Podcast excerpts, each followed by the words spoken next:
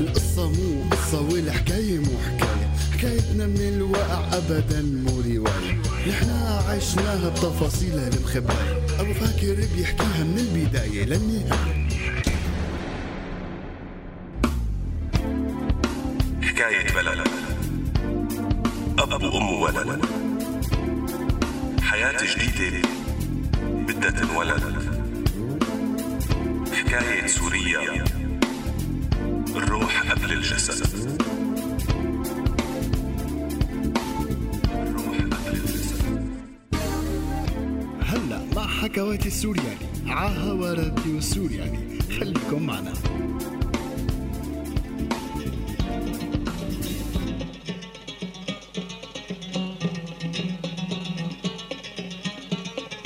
يا الجولان يلي ما تهون علينا. يا الجولان يلي ما تهون علينا. يا الجولان يلي ما تهون علينا.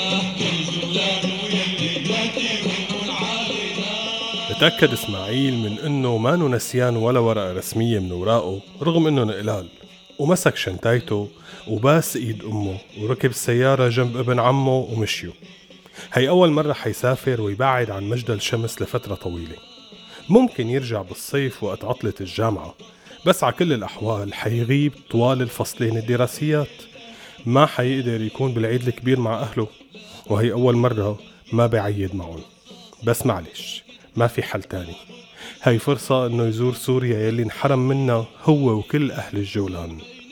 طالما انقبل طلبه وحيمر عن طريق الأمم المتحدة ليدرس بجامعة سورية فما حيروح الفرصة من إيده.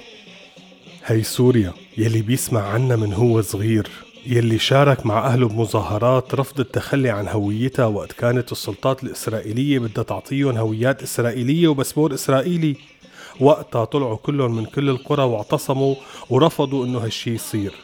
من وقتها صار هاليوم اسمه يوم الهوية السورية وكل سنة بيحتفلوا فيه. بس آخر كم سنة خفت الاحتفالات شوي. إنه يعني خلص ما عاد في داعي لكل هالمظاهر خلص وصل على المعبر يلي من خلاله حيقطع الحدود الفاصلة بينه وبين بلده الأكبر.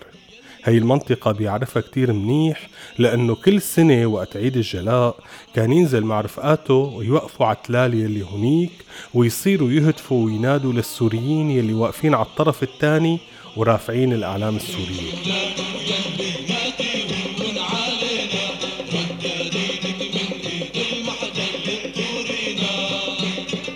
هذا اليوم كتير بحبه إسماعيل لأنه بشوف فيه أهل غير أهله يلي بيعرفون.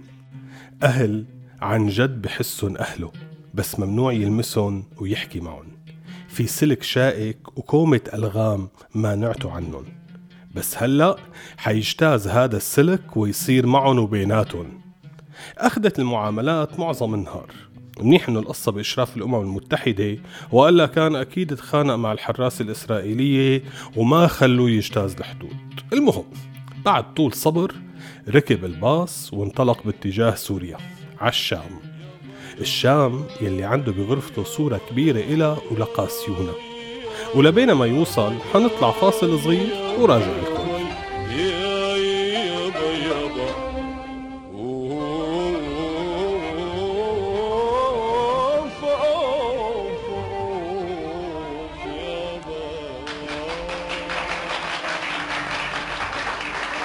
لا ركب حدك يا الموت وركب الطيارة غير. لا ركب حدك يا الموتور ركب الطيارة غير. وشوف الضيعة من النور شاور لك يا البنية شاور لك يا البنية ناطر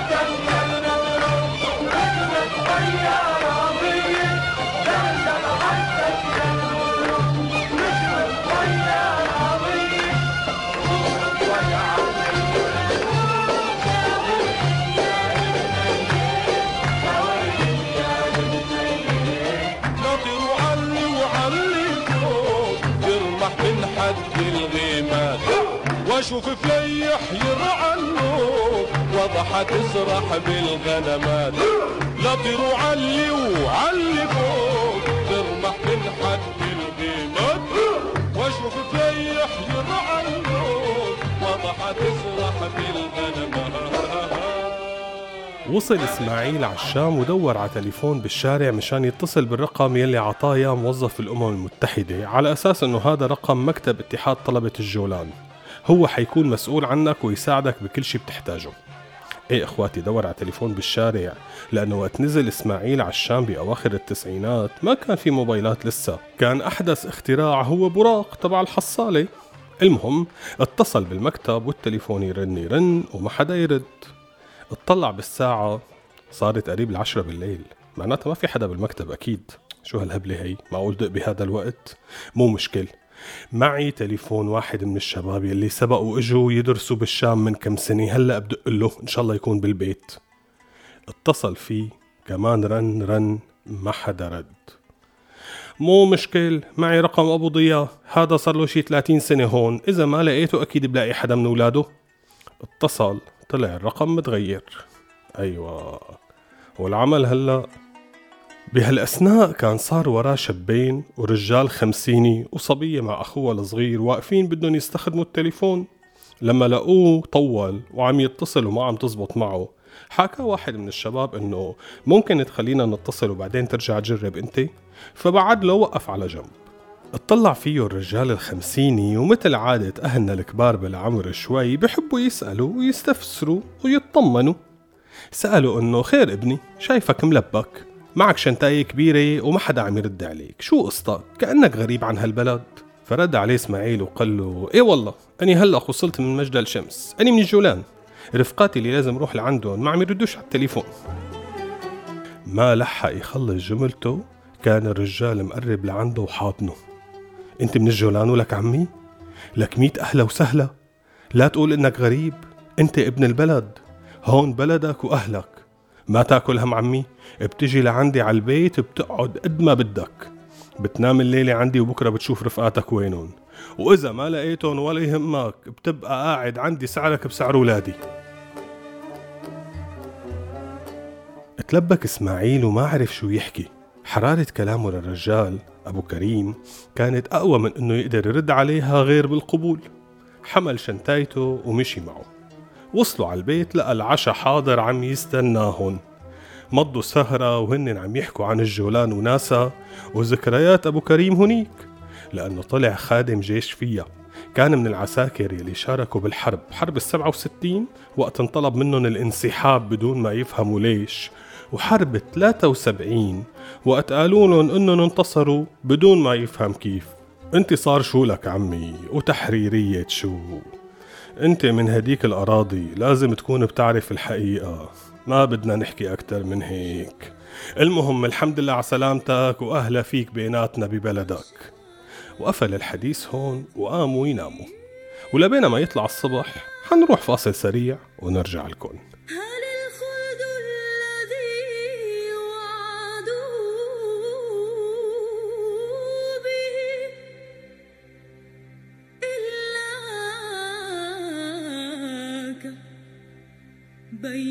شوادن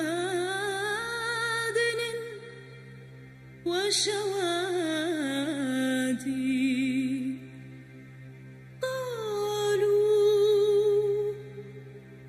تحب الشام. قالوا تحب الشام.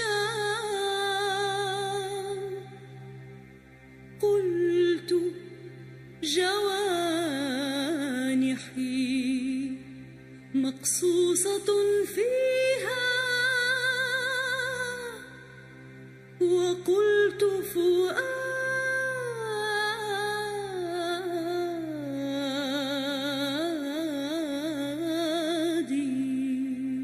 الصبح وبعد الفطور الصميدعي اللي كان عم ينتظر إسماعيل ليفيق اتصل بالمكتب تبع طلبة الجولان وأخذ العنوان ونزل يشوفهم. وصل لعندهم وفات يقابل الزميل رئيس المكتب يلي رحب فيه بالأحضان. واخده ونزلوا على جامعة دمشق. على مكتب رئيس الاتحاد الوطني للطلبة اللي هنيك. يلي بدوره استقبله بالترحاب وخلاه يقعد جنبه وبلش معه دردشة واطمئنان عن الأحوال. أقرب ما يكون للتحقيق من الدردشة. كيف طلع من الجولان؟ مين قابل على الطريق؟ شو حكوا معه الإسرائيلية؟ عطوشي؟ وين كان امبارح؟ عند مين نام؟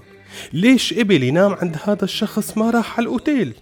وكتير من هالأسئلة يلي خلت إسماعيل يضوج بلحظة ويقول له إنه شو أنا بتحقيق ولا شو؟ طبعا الزميل رئيس المكتب ضحك وقال له ابدا بس مشان نطمن عليك أنت هلأ بحمايتنا ولازم نهتم فيك. فقاطعه إسماعيل وقال له حمايتكم مين أنتو؟ بعدين حماية مين ومن مين؟ ليش أنا هون مو ببلدي؟ حدا بده حماية ببلده؟ انزنق الزميل شوي وتلبك فقرر يغير الموضوع وفات بالأمور الروتينية تبع الأوراق وتسجيل الجامعة وموافقة السكن حتى يعطوه غرفة بالمدينة الجامعية. ورحب فيه مرة تانية وأكد له إنه مكتبه مفتوح له دائما وشو ما احتاج بيقدر يجي فورا لعنده. وأنهى اللقاء وودعه. وفات بعد إسماعيل بدوخة المعاملات الورقية والروتينية. ومن مكتب لمكتب ومن موظف لموظف. خلص الأسبوع الأول وهو ما عم يعرف حاله شو عم يعمل. بلش يستقر شوي شوي ويتعرف على رفقاته بالغرفة يلي وصلوا بعد أسبوعين. أسبوعين مضاهن إسماعيل وهو عم يمشي بشوارع الشام وحاراتها. فتلة كلها مشي حتى يتعرف عليها وكل ما شاف قهوة كان يفوت ويقعد بقلبها. وكل ما حدا دردش معه وسأله من وين وقال له أنا من الجولان كان ينبسط برد فعلهم والسلام يلي يتغير. وكيف تهتم الناس فيه وتصير تسأله عن الجولان ووضع أهله. كان يلمس شوق الناس لزيارة الجولان.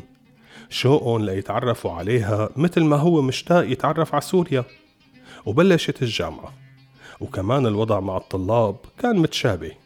الكل حابب يحكي معه ويسأله ويتعرف على مجد الشمس والجولان وكيف العالم عايشة مع وجود احتلال إسرائيلي. وطبعا كان في اختلافات كتير بين الشباب. ناس كانت عم تحكي كلام شعارات كأنها طالعة من نشرة الأخبار.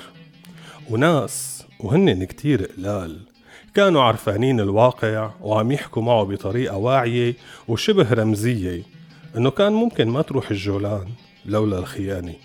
بس ما حدا كان يحكي أكتر أو يوضح شو بيقصد بهالكلام.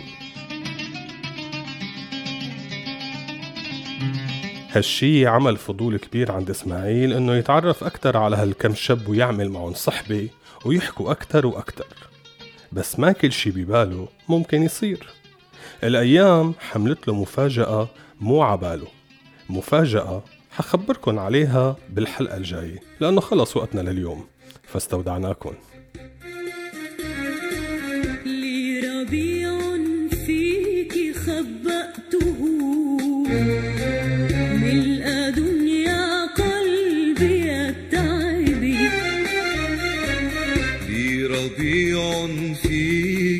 خبأته ملء دنيا قلبي.